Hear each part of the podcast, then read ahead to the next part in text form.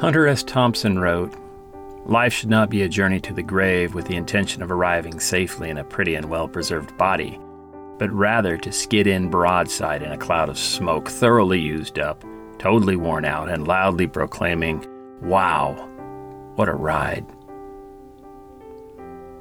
Welcome to the Soul Podcast. I'm Stacy Wheeler.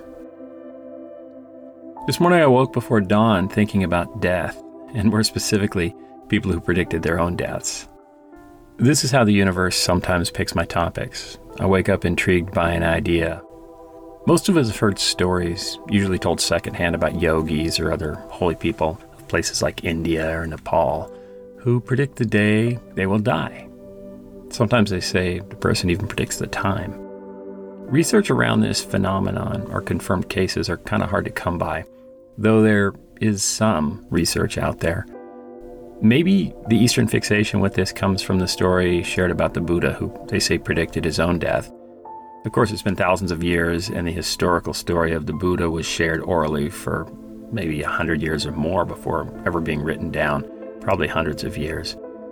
Since religious philosophies tend to favor a touch of the mystical, who's to really say anything about how the Buddha died or whether he predicted his own death? It's hard to say.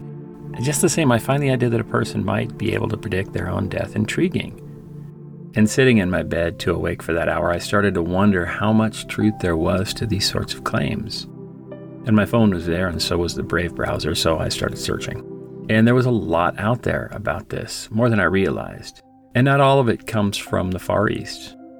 But let's start there. There's a word in Sanskrit, Svaicha Mritu, I think is how it's pronounced, and it means having death at one's own power or dying at one's own will. It's also uh, called uh, ichimrichu, meaning self willed death. And if I'm, if I'm destroying that word and it's hurting your ears and this is your native language, please excuse me. So, self willed death. And this isn't to be confused with self inflicted death. But it's interesting. The idea of having power over the day you die is so well accepted in that region of the world that they have a word for it. We must remember also that in these cultures there is a strong belief in reincarnation, so death isn't looked at as we in the West typically look at death. In the East, death is the end of one life before the start of another. A prediction of your own death in the West has a more ominous feel to it. For many in our culture, death is the end. But this group of people have a word for it. And this is a concept that goes back thousands of years, possibly before recorded history and probably before written language. Cases of predicting one's own death in this region of the world are easy to find, but hard to corroborate. This is not to say that they can't be believed. After all, if a person has a true guru spirit, they wouldn't seek notoriety for making such a prediction. Any prediction would rightly be made to those close to them, perhaps family or devotees. So we shouldn't be surprised that cases like these are spoken of after the fact rather than before. One case we can look at that's more modern is that of Swami Vivekananda. He was the spiritual guru who played a major role in the introduction of Vedanta and yoga in the Western world, right around the turn of the century. Vivekananda said that he would not live more than 40 years, and his prediction came true on July 4th, 1902. It said that he went to his room that evening, asking not to be disturbed, and never came out. He is said to have died around 9:10 p.m. while meditating. He was 39 years old, so he was right. He didn't live to be 40. It's also worth noting that traditionally in India, people classify deaths in one of two ways. They have a word for timely death and a word for untimely death. I won't try to pronounce those because, again, I'll probably injure your ears trying to, but I'll put them in the show notes. So, looking at that, if a yogi has left his or her body consciously at the age of 39, we don't say it's untimely. It's timely for them because they decided the time. So, the way they look at death in this part of the world is subtly different from the way people in the West look at death. So, cases a little closer to home here in the West the writer Mark Twain, who wrote The Adventures of Tom Sawyer and The Adventures of Huckleberry Finn, along with a lot of other writings, was born in 1835. And in that year, Halley's Comet passed the Earth at a very close distance. In 1909, when Twain was in his 70s, he declared that he would die the next time Halley's Comet passed the Earth. He said at the time, I came in with Halley's Comet in 1835. It's coming again next year, and I expect I will go with it. It will be the greatest disappointment of my life if I don't go out with Halley's Comet. On the 20th of April, 1910, the next year, the comet once again passed Earth, and Twain was right.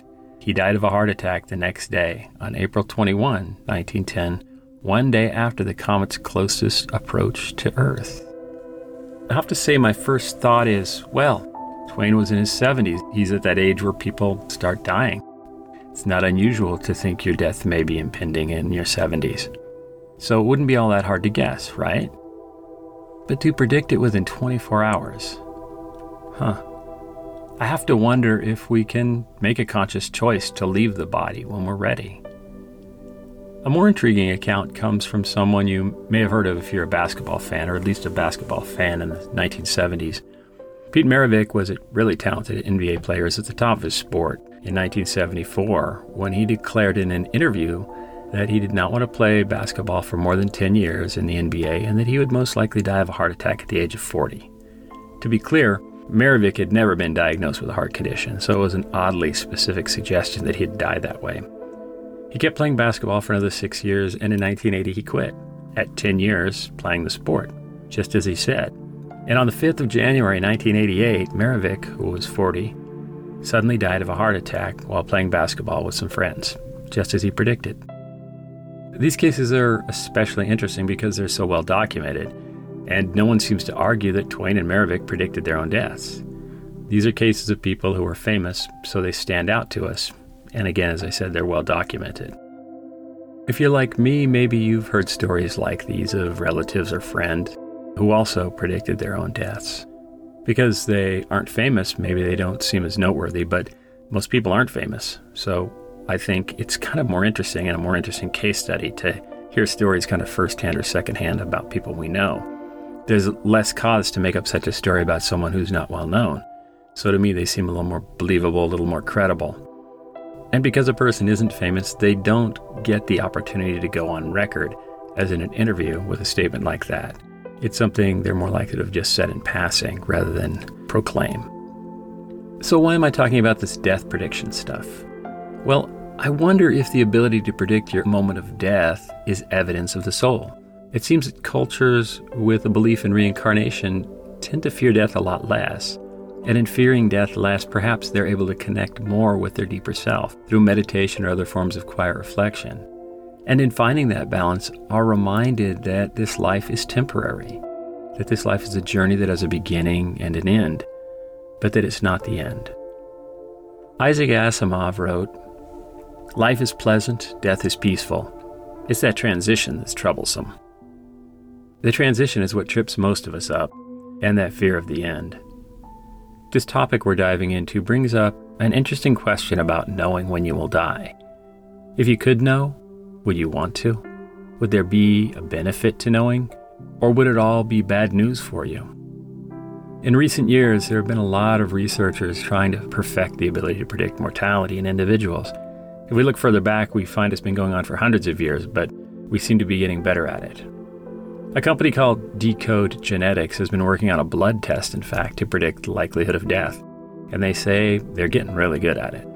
There are websites now that claim to have online tools to help predict death dates. Deathclock.org is one of them.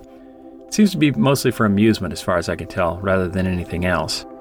But others are intended to be tools to help with end of life planning for the death of elderly or infirmed loved ones.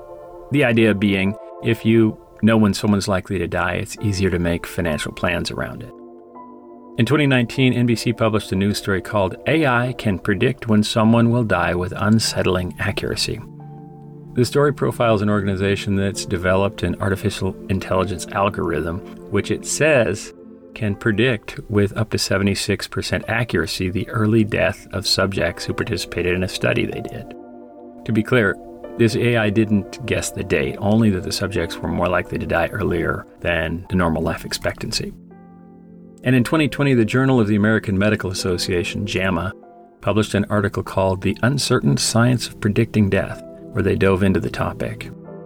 So we can see how the human fascination with death makes its way into research and culture, and it's still going on. But would you want to know if you could?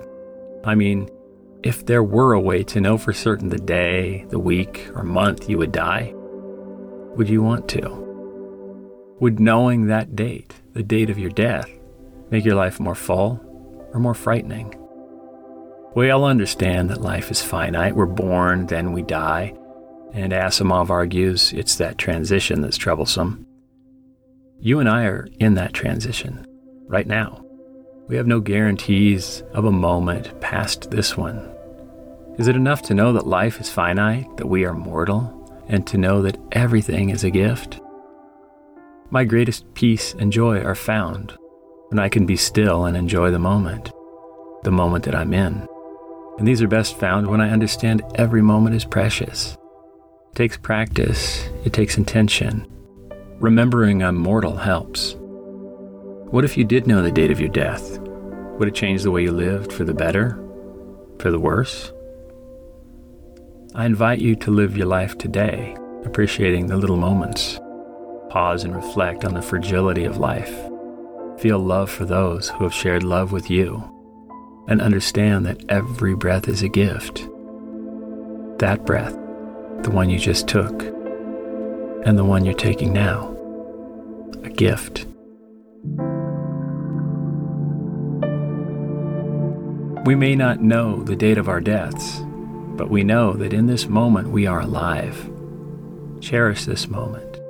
Every conversation, every scent, every bright color, and feel the sun on your skin. Embrace the uncomfortable cold and the repellent smells of life. Enjoy frustration, anger, and annoyance, and inconvenience. That you can be bothered means you're still alive. Hans Christian Andersen wrote, Life itself is the most wonderful fairy tale. I agree. Fairy tales, like life, are fraught with peril. The fairy tale ride is enjoyable and fulfilling for us. If we embrace the ride of life, we can enjoy the ride. In life, in the end, all is resolved, just like the fairy tale. Maybe the key difference is in life, we die happily ever after.